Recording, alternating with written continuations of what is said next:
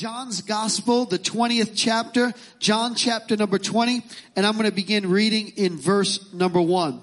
Now the first day of the week, Mary Magdalene went to the tomb early while it was still dark and saw the stone had been taken away from the tomb. Then she ran and came to Simon Peter and the other disciple whom Jesus loved. Let me just stop there for a minute. John is writing this and he's talking about himself when he says, and the other disciple whom Jesus loved. Isn't that cool? Isn't it great to have a revelation of just how much God loves you? And he says, and the other disciple who Jesus loved, and he said to them, they have taken away the Lord out of the tomb, and we don't know where they've laid him. Peter therefore went out, and the other disciple, and were going to the tomb. So they both ran together, and the other disciple outran Peter and came to the tomb first. And he stooping down and looking in, saw the linen cloths lying there, yet he didn't go in.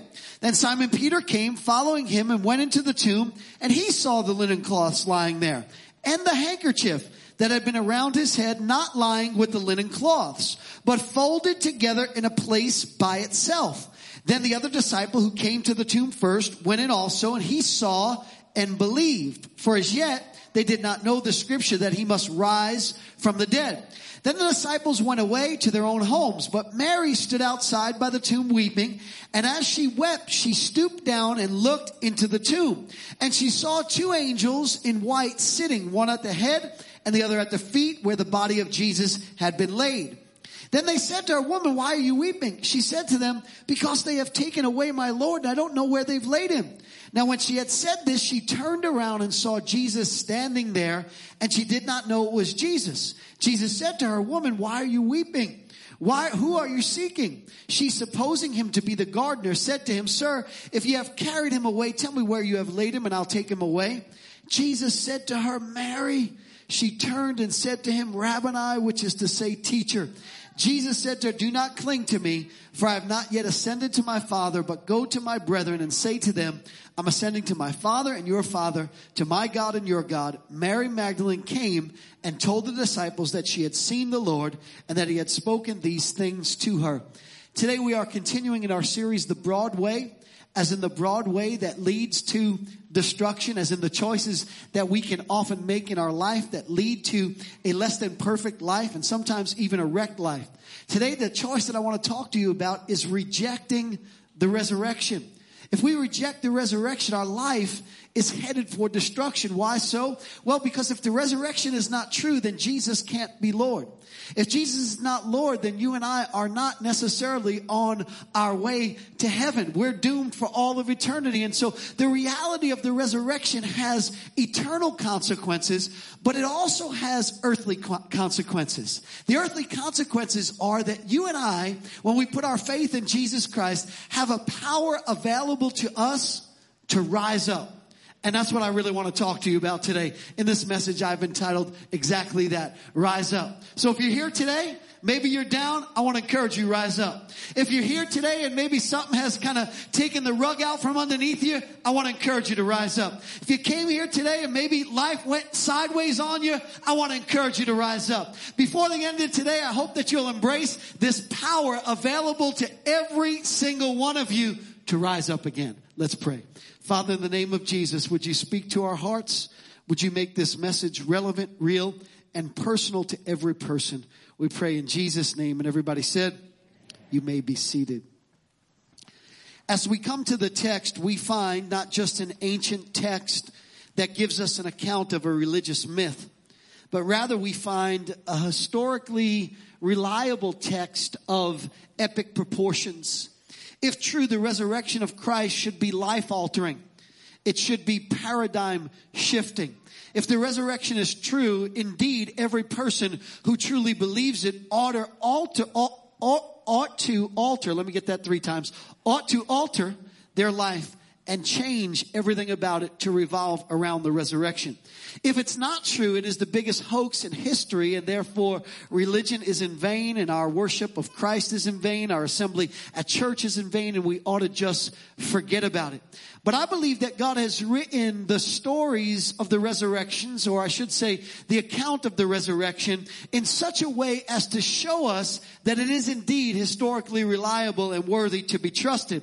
And there's three people in particular in the text that add credence to the fact that this account is absolutely reliable. And those three people are Mary, Peter, and Joseph. And I want to begin with Mary. And um, Mary is an interesting character in the text. The Bible says that she came to the tomb while it was still dark. Did you notice that?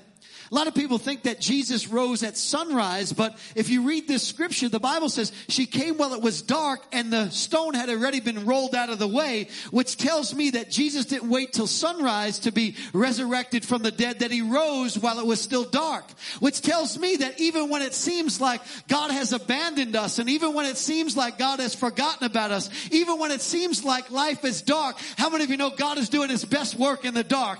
God is doing stuff behind the scenes when you can't can't see him, when you don't know him, when you think he, when he, when you think he's forgotten about you, God does his best work in the dark. But that's not why I came to the text. I came to the text because of the choice to make Mary the primary eyewitness in the resurrection account. Now, why is this strikingly odd for Bible times? Well, the Bible was written in a very misogynistic society uh, a place where women were considered inferior in every way to men. Matter of fact, one um, second century Greek philosopher who was an opponent of early Christianity by the name of Celsus said this of Mary Magdalene. He said, how can anyone expect rational men to listen to the testimony of an hysterical female? Let me read it again just to make sure you got it, okay? I know you ladies are really going to like this. How can anyone expect rational men to listen to the testimony of an hysterical female? Somebody said, you talking about my wife, Pastor? No, I'm just, I'm not talking about your Now listen, there's no historically plausible explanation for making a woman the primary eyewitness in an account that you were trying to get other people to believe written in those days. Matter of fact, if a woman gave testimony in those days, it was laughed at a court. If a woman was the primary person who was retelling the incident, it had no credibility. And so for the gospel writers to put a woman in here as the primary person who gave the testimony and the primary eyewitness, there is no rational reason for it, no rational explanation for it, except that it really, really happened. Otherwise, why would you put it in the text? But this is not just any woman who is put in a text. This is not just your ordinary hysterical woman. This is Mary Magdalene. Who is Mary Magdalene? Well, Luke chapter 8 tells us that Jesus cast seven demons out of this woman. I mean, think about this. If you were going to pick somebody to be your eyewitness in a particular case so that everybody else is going to believe it, and you're in Bible times, you wouldn't pick a woman, and certainly you wouldn't pick a woman who is known around town for having seven demons in her. How does a person with seven demons uh, act? What do they look like? Well, if you read in the Bible about the demoniac that used to cut themselves and hang out in the tombs, the profile of that person is somebody who runs around naked all the time, talks to themselves, hears voices, cries out in public, is homeless, and a social outcast. So here is Jesus, and he's resurrected from the dead, and his primary eyewitness, the person that he hand selects to go and tell everybody else that he's resurrected from the dead, is not just a woman, but it is a hysterical woman that is known to be crazy in every way. Would you pick somebody like that if you were trying to invent a lie? Anybody ever get around real good liars? Anybody ever get around real good liars? They seem to always have the perfect set of circumstances lining up, don't they? I mean, it's almost too, you, here's how you can tell if somebody's lying. If everything is too good to be true, they're usually lying. You can tell church folks lie all the time too. They tell you their testimony, yeah, I got sick and God healed me. It was miraculous. They're lying. Not because God healed them, because they left out all the parts of how when they got the report, they were stricken with fear and they, they got afraid and they, they weren't sure whether to be mad at God or to go to church and, and they struggled through and they, they prayed and they felt like God wasn't answering their prayers and they came to church and they, they heard something that encouraging them and they, they talked to somebody else who lifted them up when they were down and finally they got into the place where they just released it to God and trusted Him and then God healed them. That's the real testimony, but it's too perfect. I got sick, believe God, was healed. No, no you didn't. It's not the way it went. He Said liars just seem to have everything perfect. But in the gospel account, we don't have a perfect rendition. We don't have a perfect witness. We have a witness who was a woman in the Bible days that was testimony not accepted and a crazy woman at that. Why is she the primary eyewitness? Because the story is being written, the account is being written so that we understand how credible it is that there's no way that she could have been the witness unless she really, really was the witness. But I think Jesus picked a woman for obvious reasons, right? Women remember details. Imagine if a man was the first one to witness the resurrection. Yeah, I went to the tomb, Jesus wasn't there. Got anything else for us? No, that's, that's it. I don't got anything else for you. We wouldn't know about like the angels and mistaking Jesus as a gardener and, and the stone being rolled away. We wouldn't know any of that information. It'd just be like, yeah, he wasn't, he wasn't there. Well, well, got anything? No, no, that's it. Just it. But I think he also picks this woman because she is the gospel. Say, what do you mean, Pastor? Here's somebody who didn't do anything to earn salvation. She was crazy.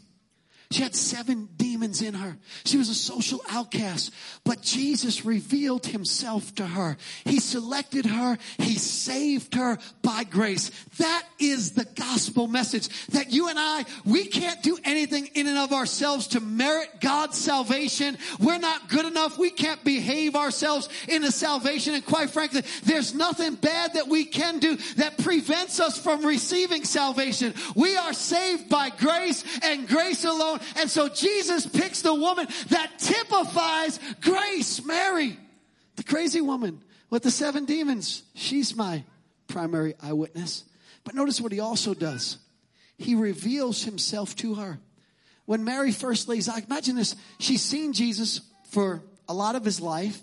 All of a sudden, she turns around and there he is. She's looking at him face to face. The Bible says she didn't know it was Jesus. She thought he was the gardener. And I thought to myself, how could you mistake Jesus when he's right in front of your face? Well, the same way that you and I do. When we are so full of pain in our lives, we miss God revealing himself in our lives, don't we?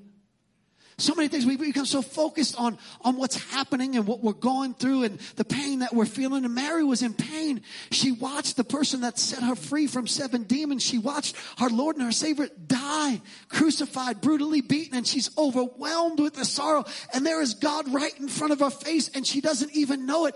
And I'll bet you there are some of you that are here today, some of you at our other campuses, and there's so much pain going on in your life that you miss God's appearances in your life. You miss when He shows up. But here's the great great thing about God. God understands our pain. And God doesn't walk away from us when we don't recognize Him. You know what He does? He reveals Himself to us. And here's what He does. He doesn't say, Mary, it's me. Look, I'm Jesus. He calls her by name. Isn't that the most touching thing in all the world in the middle of your circumstances? When you think, God, where are you? And God, why is there so much pain? That God lets you know that He's personally involved and that He personally cares about you. That the God of the universe knows every single one of us by name. This, this blows my mind. I'm in the, I'll go into the, you know, the grocery store and somebody walk up to me and say, Hey, pastor. I don't know their name. And that's just like a few thousand people, right? And I gotta remember everybody's name, a few thousand people. The God of the universe knows every single person by name. He knows you intimately. The scripture says that every hair on our head is numbered, that everything we do is recorded in his book. God loves you and he is committed to revealing himself to you through all your pain, through all your problems, through all the times when you don't even recognize that he's there. That's why Mary is picked because Mary is the gospel.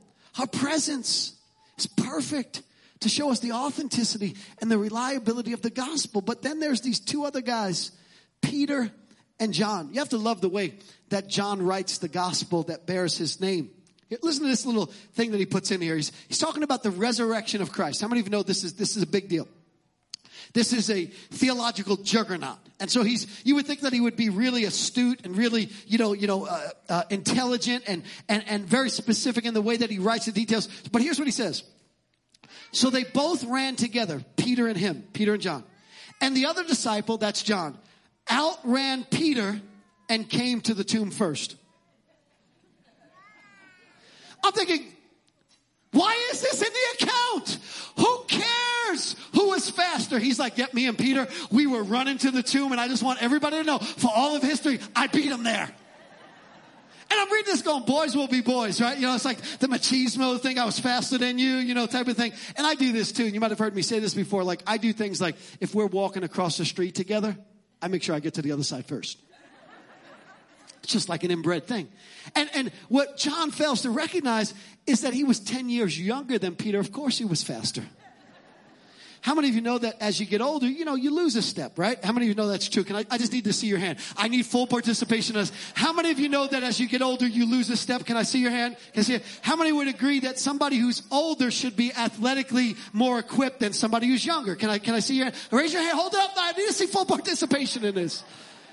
Pastor Brandon, I want you to see all this. He and I, we had this competition, throw a football. He beat me by this much. And he thought he was better than me. I said, yeah, but you got 10 years. 10 years is worth at least that much, right? Anyway, I digress. That's not why I came to this. Peter and John, they're running to the tomb as fast as they can go because Mary told them that they stole the body of Jesus. This was before Jesus had, had appeared to her and revealed himself to her. And so they go there and they're going to try to see where's the body, where's the body. And they get to the tomb and I want you to notice what it says here. It says, and he stooping down and looking in, he saw the linen cloths. And, and when he saw them, I want you to think this. He saw them and he, he did, hmm. I want you to think that again. Hmm. Anybody ever see What About Bob? Movie What About Bob? He's eating, you know, the food is really good. It's like, mmm, mmm, mmm, mmm. You know, when the food is good, you should make some noise. Also, when the preaching is good, you should make a little noise every now and again. Let, let the preacher know.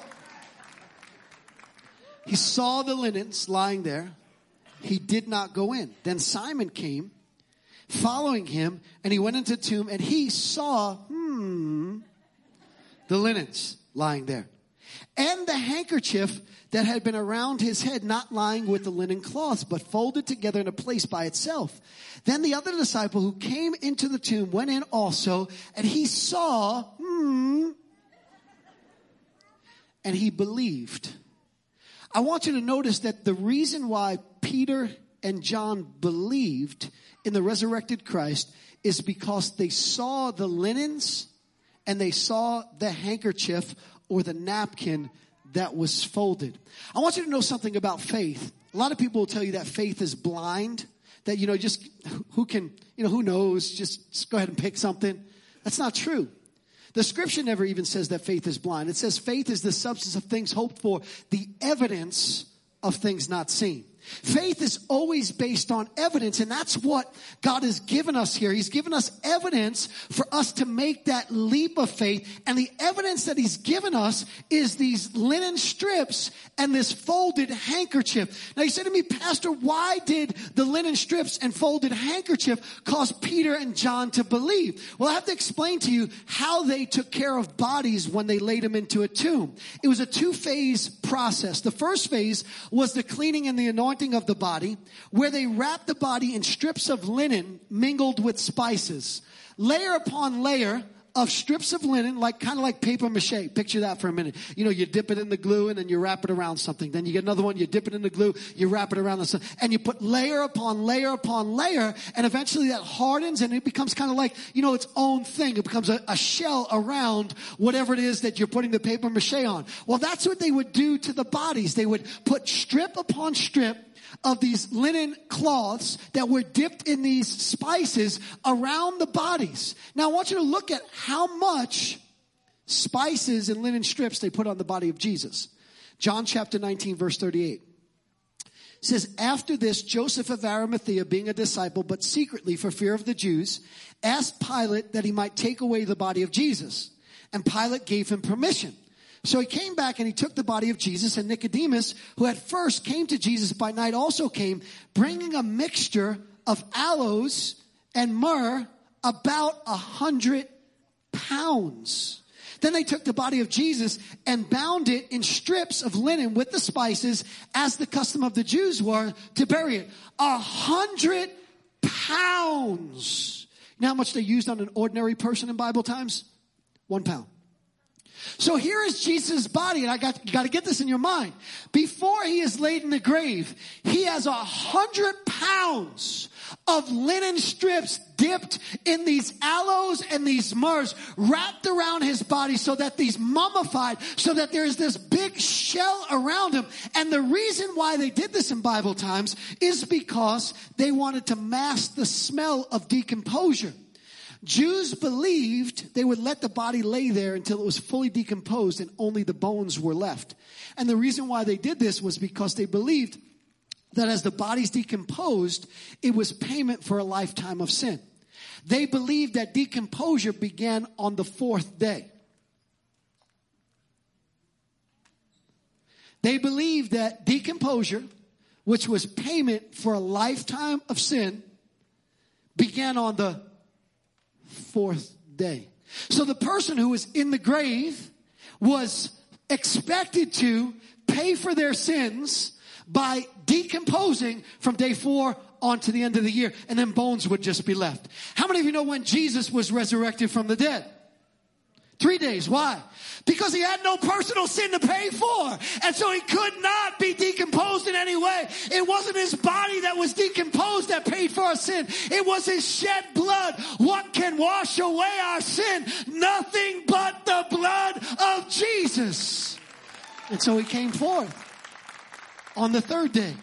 And then the, all that was left were you know these bones and they'd put the bones in this this actuary if you will um, ossuary actually which was a, a tiny little box and they would then put that box of bones in a sepulcher and they would label it so that people would know in the future who it was and they'd put it with the family and then the second phase after they would put the you know the bones in the box actually when they prepared the the, the body what they would do is they would take a napkin and instead of wrapping the face in the linen strips, they would just put a napkin over the face. And so here are Peter and John. And they were told somebody stole the body of Jesus.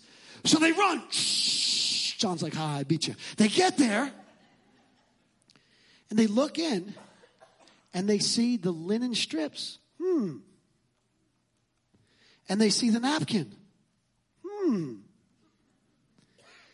Peter looks in. He sees the linen strips. Hmm. And then he sees the napkin. Hmm.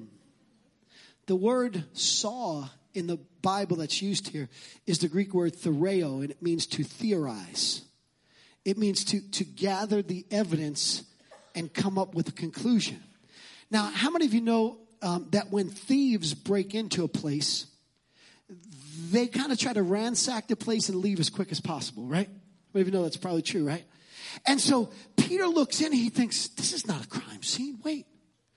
Wherever this body went, if somebody took it, they took time to unwrap all the linen strips because the linen strips are just laying there in a pile. How did that happen? Were these special thieves? They looked over and they said, man, these thieves folded the laundry before they left the site. Are these specialty? Anybody remember my cousin Vinny? Do you have special grits? Do your grits cook faster than my grits? I want to know, are these special thieves? Do these thieves fold the laundry before they leave the site? No.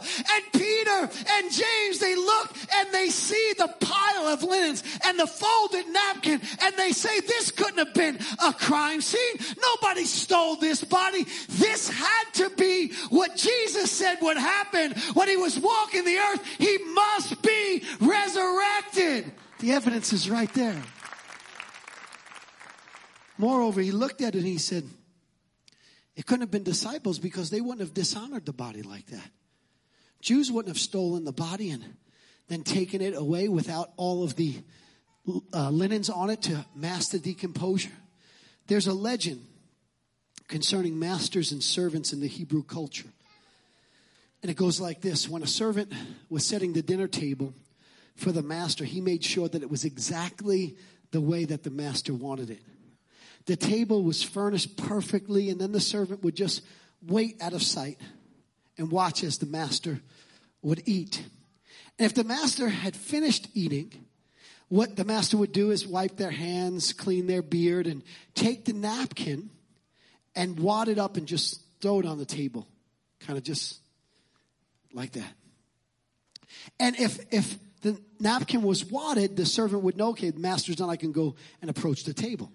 But if the master wasn't finished, what the master would do is he would take the napkin, fold it up real nice, and just lay it down. And, and what that meant to the servant is don't approach the table. I'm not done yet. I'm not finished yet. I'm coming back again. Can you see Jesus? He gets up. He's got the napkin on his face. It falls to the ground. Jesus says, wait, one, one, one second here. One second.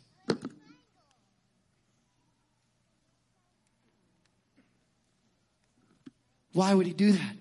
So that when Peter and John came and they looked, they said, he's not done yet. He's coming back. Can I encourage somebody today? God's not finished in your life. God's not done in your life. Don't just quit on God because it looks dark. Don't quit on God because you think God has left you for a season. God is not finished. The folded napkin is there. Jesus was resurrected from the grave. Now, what does this mean? It means something very profound to you and I. Just one little point and then we're done. It means that you and I can rise up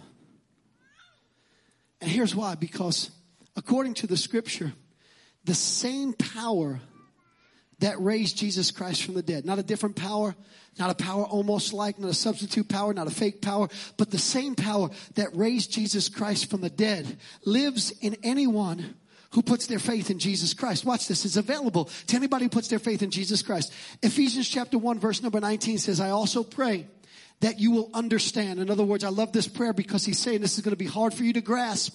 You might understand the words, but I want you to get this in your heart. He says, I pray that you will understand the incredible greatness of God's power for us who believe in him. This is the same. Not a counterfeit, not a, almost as good as, not, not a knockoff, not, not, not a generic brand. This is the same mighty power that raised Jesus from the dead. Here's what he's saying. He's saying the same power that got Jesus up from the dead is available to you so that whenever life knocks you down, you can rise up. Now, now, hold on because I'm not, I'm not sure we, we truly get it. How powerful is that power that raised Jesus from the dead? Well, so powerful that it beat the only opponent that was undefeated throughout the history of mankind, both before or since the resurrection of Christ, and that opponent was death. Death has only one mark against its record. It has defeated everyone who's ever lived. It has de- defeated every strong man and every strong woman. It has defeated both the young and the aged, both the rich and the poor, both those in power and those who have never tasted power. It has defeated every race, every generation, every culture. No matter how hard mankind has tried to defeat death, no matter what medical inventions, no matter how much we've searched for the fountain of youth, death was undefeated before Jesus and after Jesus. Death was perfect, but one day, almost 2,000 years ago, after three days when it seemed like death had claimed another helpless victim, there was an earthquake and then a flash of radiant light that burst forth from the seams of the big ceiling stone and rolled out of the way. The earth began to shake and the Roman soldiers unsheathed their swords and they clattered and clanged to the ground and fell helplessly. They once worked on the lamb that was on the cross but now they had no power over the lion of the tribe of Judah.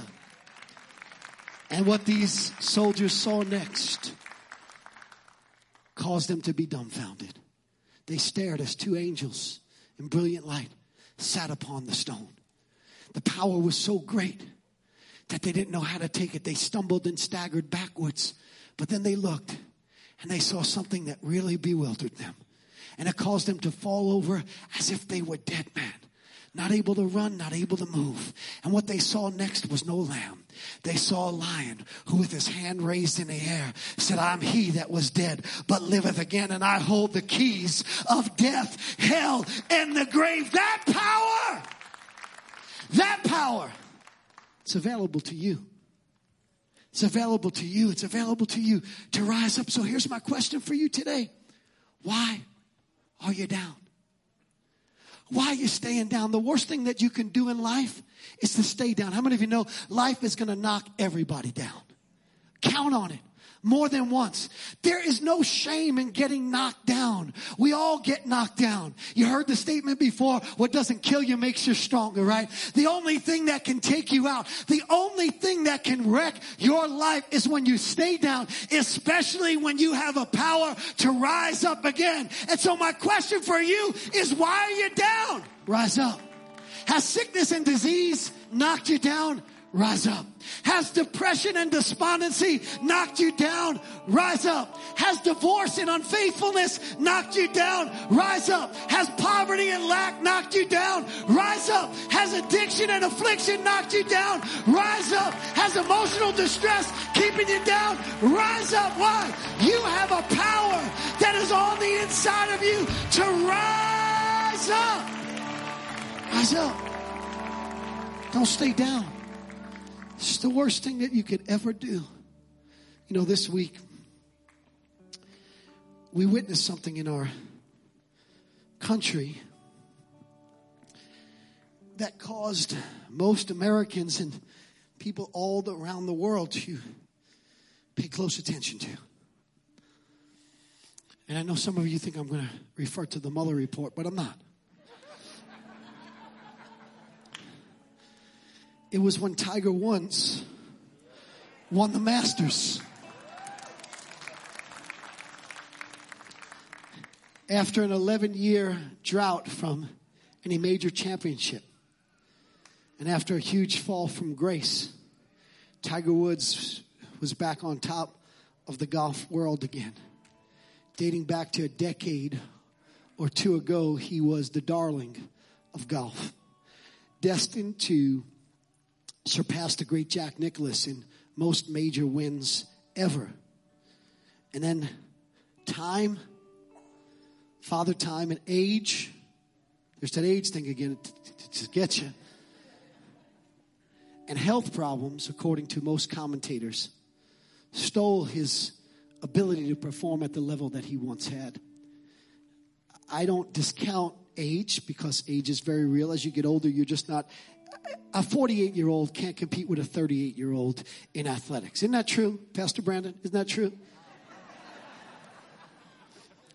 But I don't believe that that's what stole Tiger Woods' ability to compete at a high level. I think it was his personal struggles, his unfaithfulness to his wife. Sometimes we don't realize how the choices that we make affect us in all areas of life.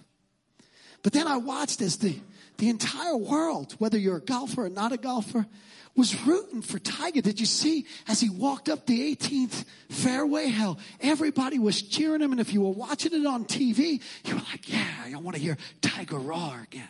You know, I want to see him pump his fist after he makes a putt. It was almost as if something was coming from within the soul of the world in America. One sports commentator put it like this There's the American dream and then there is the American theme, anchored in the gospel of a second chance. And Tiger Woods tapped into the American theme. Profound.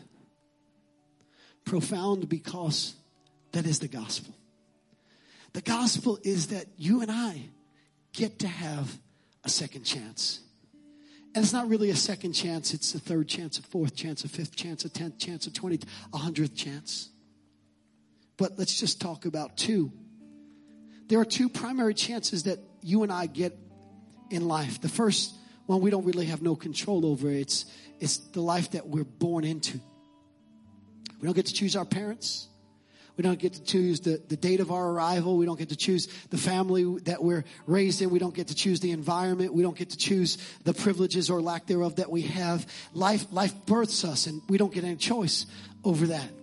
And so to some extent, that's not fair to everybody because not everybody is born into the same circumstances and has the same privileges. And for us to not acknowledge that some people have it more difficult just by virtue of the fact of who they were born to and where they were born is just not honest.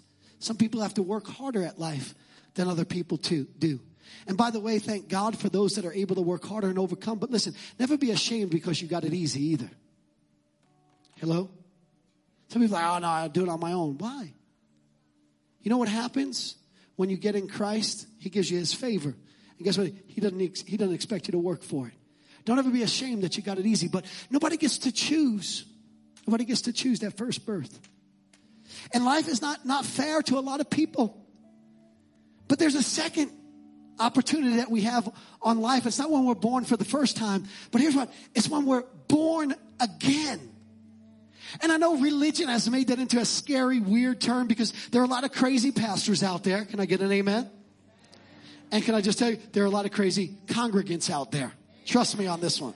My last book is going to be called What Does Jerry Springer and the Church Have in Common? And I'm going to tell all the star- stories about the crazy people that come to church.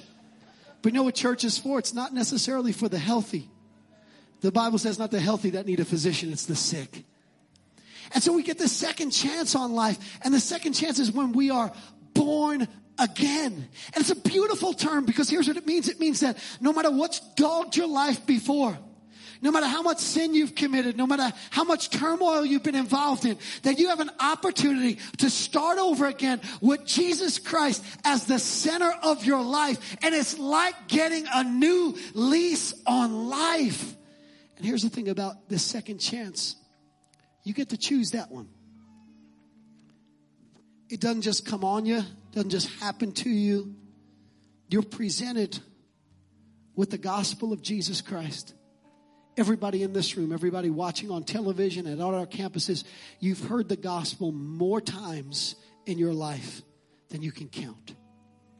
The question that God wants to know this Easter is when you're going to respond to it. When you're going to re- respond by giving your life to Jesus Christ and realizing that the resurrection is not just another story, it really happened. If it really happened, then Jesus is who he really said he is. And if he is who he really said he is, then he came to do what he said he came to do, which was to pay the penalty for my sin and yours so that we wouldn't be separated from God for all of eternity. It's a life changing, life altering, paradigm shifting event that requires our surrender to him.